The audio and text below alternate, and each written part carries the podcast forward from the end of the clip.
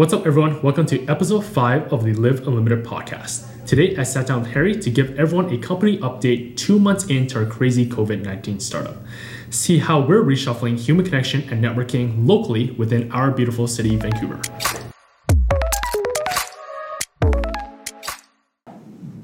All right, Harry, we're two months in.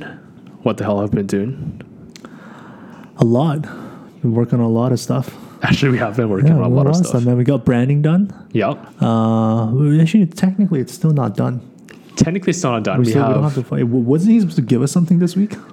uh, he said two more weeks. Really? For yeah. what? For the brand guideline. Really? But we don't really need it, to be honest. Because I want to see what font he picks. Didn't he? Isn't it just Futura? No, no, no. That that's he he used that for the for the logo, but that's not necessarily the font we use for the typeface, right? like Ah. for documents, for headers, for bodies. Usually, there's three fonts involved. They're like a variation of two mixed together. True. Yeah, I kind of have been just using Futura for everything, and Yeah. it looks kind of weird. I was gonna use it on the website, but it Yeah. looked weird. It That's looked why I didn't do it. Yeah, Yeah. that's why I didn't do it because I was looking at um, I'm sensitive to font pairings. Yeah. It uh, heightens my senses. But anyways, so we got the logo done. Yeah. We got the business cards done. We got the T-shirts done, and they're all meticulously designed to reflect our different levels and tiers of membership. Hmm. Um, and now we're struggling to find a developer. Yep.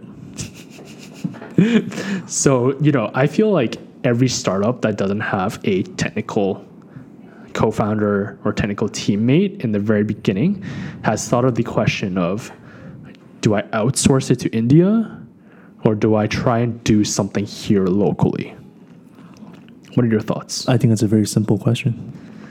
Is there a simple answer? Yeah. Do we have money? Yeah, that's that is very true. But the issue is, so we have been talking to a number of different local development firms, and we really know that you can't compare what you get in India versus what you get here, just because I think their wage over there for like a software developer is like fifteen dollars an hour, which, Which is really high. minimum wage here Yeah. right? So like that one developer that you hire here is like three or four people in India or something like that. So for us right now is that we have been speaking to a few firms here in India, um, but we're really struggling to decide. Yeah. It's true. What we there's one aspect is you know because in a different country there's a time zone, there's the language barrier. Even though you know in India they have very good English, um, but nevertheless there still can be communication issues Yeah. along the way. Yeah. we much rather be able to have a developer that is either on board with us in house or we can contract someone that's local where we can meet on a regular basis. It just makes the whole workflow and the process that much more better in my mind. And it's also like if you can look someone in the eye and be like, this is what we need to do. And then they look you in the eye and be like, okay, this is what I'm doing. Yeah. It's just a much better feeling than doing a Zoom call or a Google Meets. It's so true. And then you don't really know if they actually understand the details of what you need them to do. you know, um, on my last project, I was building the app here in Vancouver. Yeah. And then our developer was in India. Yeah. So I was sending my stuff over to him. Yeah. And he was building it. Yeah. And it was just extremely slow. Like Yeah. six months, we didn't get anything done. Yeah. So then we both ended up moving to the same place. and we lived. Is that We, why? Yeah, well, partly the reason, yeah. Okay. So we literally were roommates. Me and the developer roommates for Yeah. a month and a half. Yeah. So we got to know each other, got to work with each other. Yeah. And then the developer went back to India. Yeah. And I came back here, and then that Ah. workflow just it made more sense because we had that connection, right? Right. Yeah. So the moral of the story is, if we do decide to outsource to India, Harry's gonna go gonna move to and India. live there Yeah. with the developer that we hire. There's a city called Chandigarh in India. It's Yeah. the second cleanest city in India. It's apparently it's very nice. Is that where Yeah. App Inventive is located? Actually, I, don't know. That's where my dev was located. Oh, In okay. Chandigarh. Yeah. So Yeah. I always wanted to visit Chandigarh. Yeah. Yeah, but but anyways, hey, if you have experience in this area, or if you're a developer looking for a social impact startup that has a bit of money, then you know contact us. Uh, but if you're just someone that looking to do something or have that experience, we'd love to speak with you as well. Absolutely. Yeah, because the development for us is huge. We want to we want to fast track this, have the product out there as soon as possible. Yeah. And once COVID's over, of course, you know, throw throw parties, events. Yeah. Get everybody outside. Well, the biggest thing right now we're trying to develop is the MVP. For those who doesn't know, it's called the minimal viable product, which is basically like a prototype. Um, and we're able to onboard members and to essentially prove our concept such that we're able to get investors on board to actually build the full flesh product. Mm-hmm. So that's always the hard part when you try to tell a developer, it's like, this is what we want to do, but at this moment, this is what we're we can afford to do. What can you give me in terms of a prototype that actually resembles a part of the final product? Mm. I think that's always the hard part.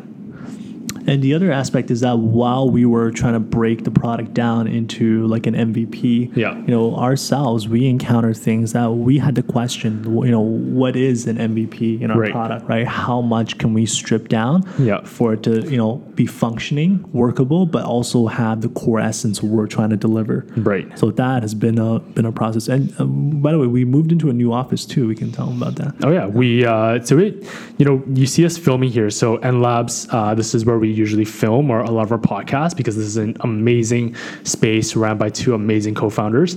Uh, but we also got a other office space uh, near the Canada line, right across from Richmond Center. For those who are familiar, uh, where the Vancity Tower is, and you know we're able to pull some strings and get that for uh, essentially free, uh, which is for a startup is everything Yeah. when cost is everything. It's true. Yeah. Keeping costs low. Yeah. But the view is nice though. The view is very nice. Uh, we can see the bank. Yeah. but, you know, back to, um, I guess, what we're trying to do is for our app, we're trying to build the MVP that allows our members to onboard, calculate their impact points, uh, but at the same time have some sort of social function, whether it's a newsfeed, a chat, or some sort of event page that allows them to RSVP for events. So when we were discussing which part we can take out, it was like the hardest thing because if you onboard a member and he is not able to interact with other members, what's the point of that member having the app?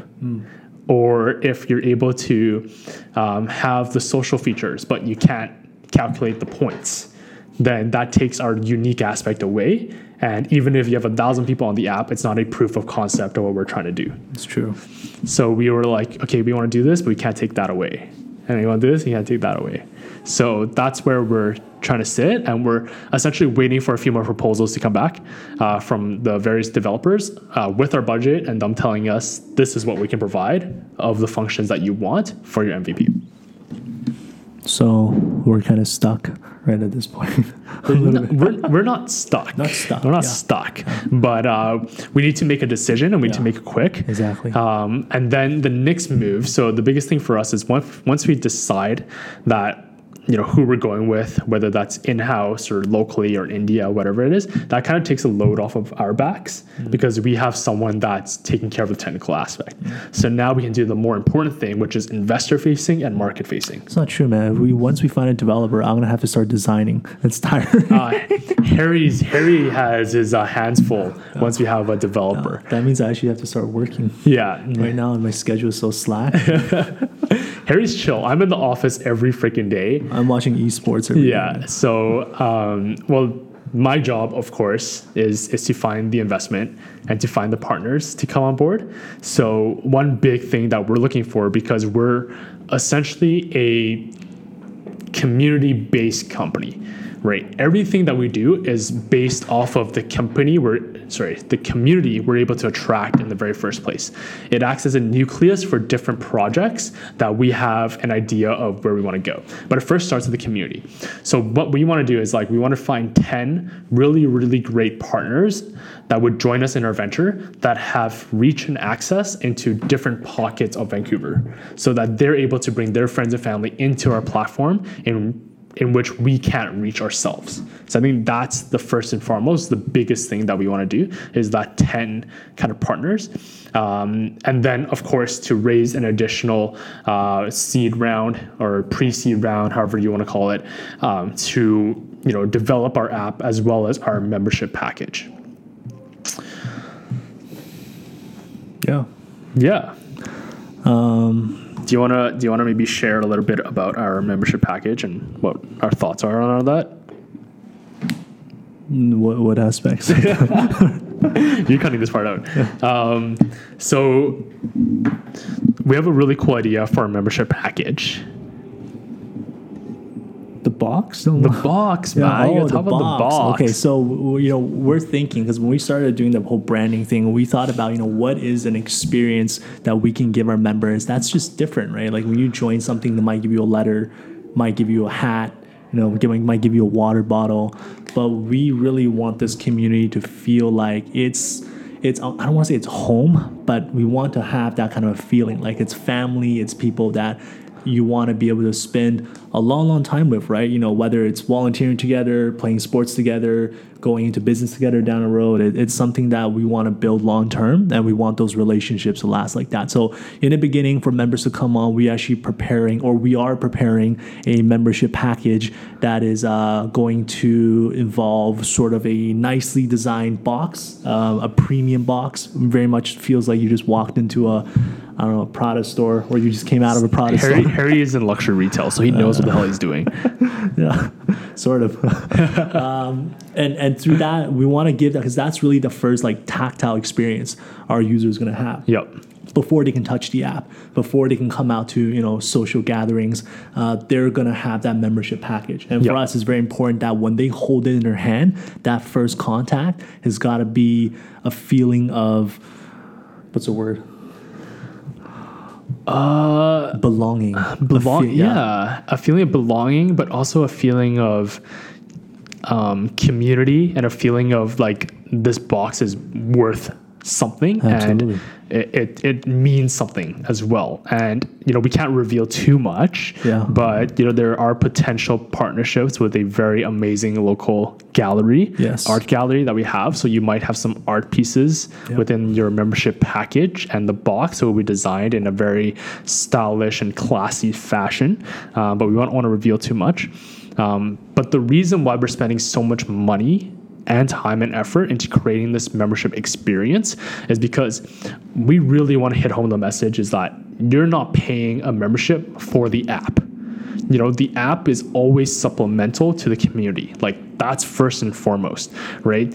You know you're not going to pay $100 just to have access to an app but you might pay $100 for a very fancy you know box filled with very fancy goodies. We can't reveal too much as well as access to an amazing community of change makers leaders and people who want to make a difference in the community so like that membership package is extremely important to us.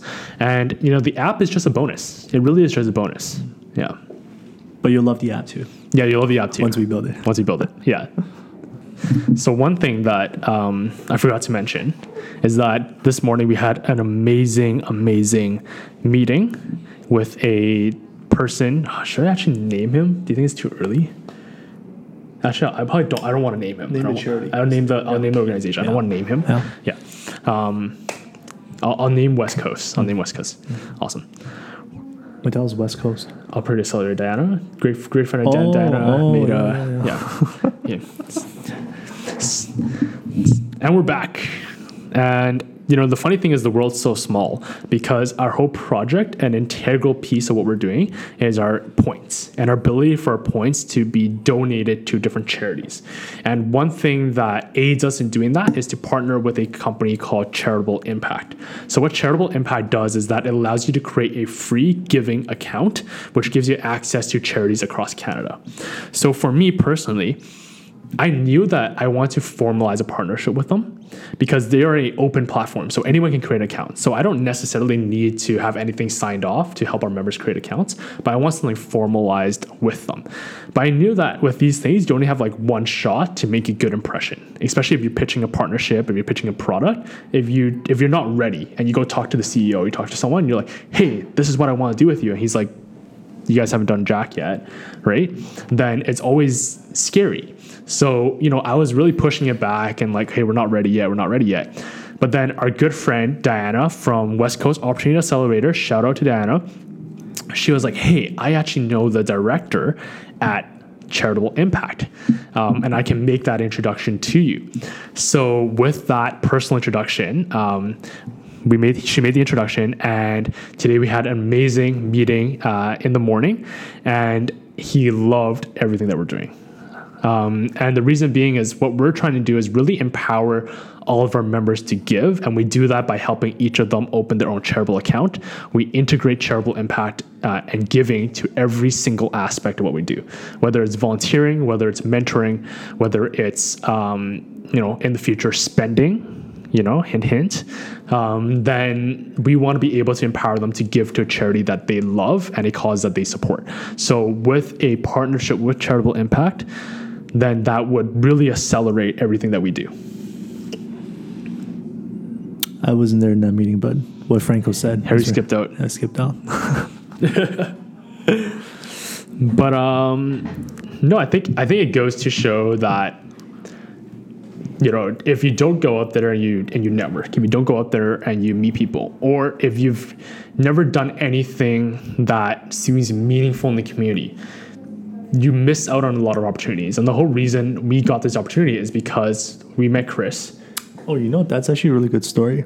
So if you if you want to like really simplify this, Yeah. it was like two months ago a guy added Franco on LinkedIn. Yeah, that's right? true. Yeah. and then they had coffee, and then Franco brought me out to a community event where I met the guy that Franco had coffee with, who's the guy that added Franco on LinkedIn, right? true. Same guy.